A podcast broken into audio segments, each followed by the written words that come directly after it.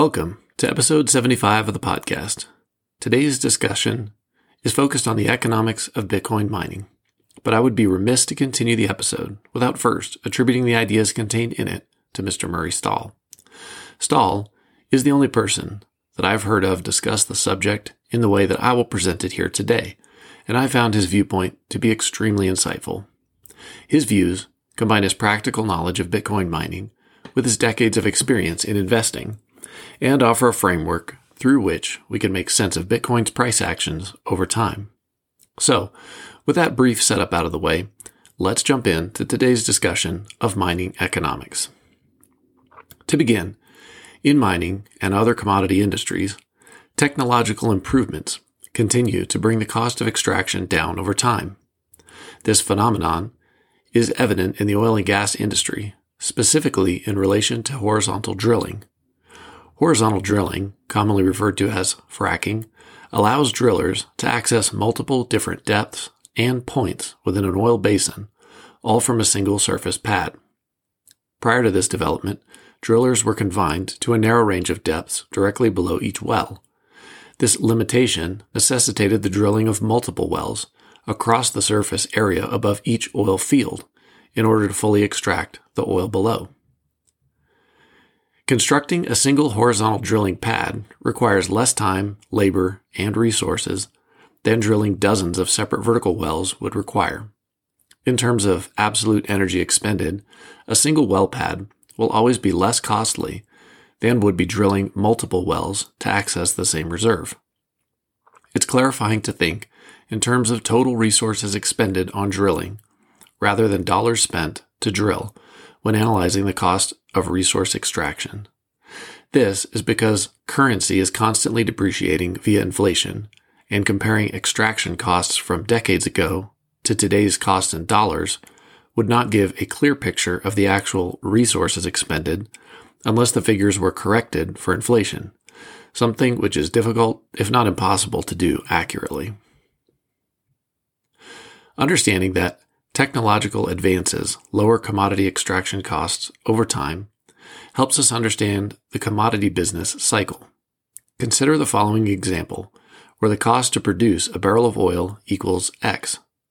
Due to technological improvements, the cost to extract a barrel of oil is reduced to X minus 20%. For a brief period of time, the market allows existing companies to benefit from the 20% efficiency gain in the form of higher profit margins. But the increased margins don't last forever. This is because outside entrepreneurs see increased profit margins in the industry and themselves enter the business to capture excess profits. As entrepreneurs bring more supply into the market, prices are driven lower until supply and demand forces eventually bring the price per barrel down from X to X minus 20%. The competitive forces of supply and demand eventually erode the profits away that technological breakthroughs brought about in the first place. Following this line of reasoning, we see that the commodity production costs set the lower limit at which commodities can be sold.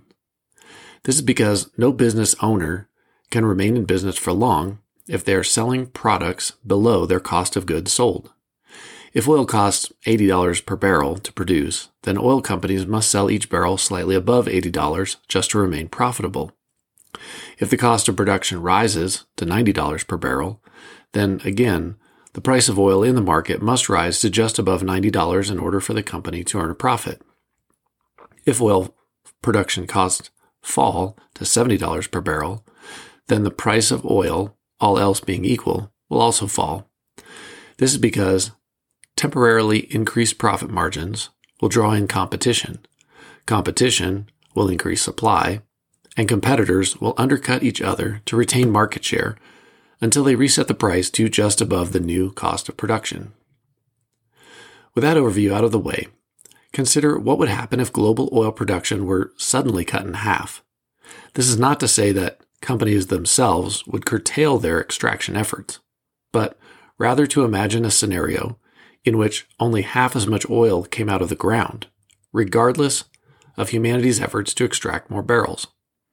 In this scenario, the oil companies keep the existing wells online and even bring new ones into production as fast as possible. But the actual barrels extracted from the earth remain stubbornly 50% lower than before. Under these circumstances, the price to produce a barrel of oil would, at a minimum, double because the producers have to cover their two times increase in production costs. In fact, the production cost per barrel of oil could rise well above the 2x baseline price increase if enough additional resources were devoted to extraction.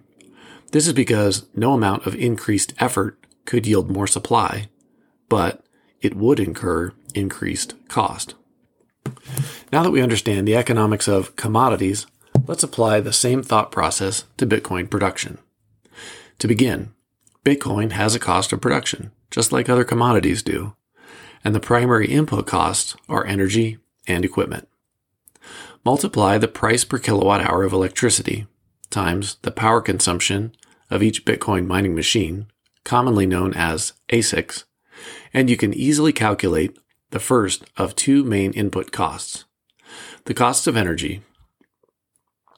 Because ASIC machines break down and require replacement with newer technology, the costs of depreciation, along with the machine's original purchase price, must all be factored in to the second primary input cost, which is the cost of the machines themselves. Combining these two costs together gives you the mining cost per Bitcoin. Similar to commodities, technological improvements bring the production cost per Bitcoin down over time. This is because, all else being equal, more efficient machines require less power and make more computations per second, thus increasing a miner's likelihood of capturing the next 10 minute block reward. This means that a Bitcoin miner, just like an oil producer, will see their profit margins improve as their input costs decline. Improved Bitcoin mining profits draw in competition, just like improved margins in oil and gas brought competition to the market. At this point, however, the price behavior of Bitcoin and oil diverge. As discussed previously, increased profit margins draw in competition, which increases supply, which eventually collapses a commodity's spot price to the new lower cost of production. In essence, the seeds of destruction are sown into a commodity's future price as soon as technology reduces that commodity's cost of production. Bitcoin, however, is not a commodity for the simple reason that no amount of effort can accelerate its production. Both its supply schedule and its total supply are capped. This fixed issuance schedule make Bitcoin economics resemble our imaginary oil scenario, wherein global oil production fell by half and no amount of effort could bring more barrels to the surface. Like our imaginary scenario, Bitcoin production falls by half every four years at an event known as the halving. And because the supply is halved, the production cost per Bitcoin doubles. Two useful conclusions can be drawn once you understand Bitcoin mining economics. First, Bitcoin's cost of production puts a floor on Bitcoin's spot price. The spot price occasionally dips below production cost, but not for long and not by much. From the perspective of a Bitcoin miner, the reason behind this is obvious. Selling mined Bitcoin for less than they cost you to produce is a doomed business model.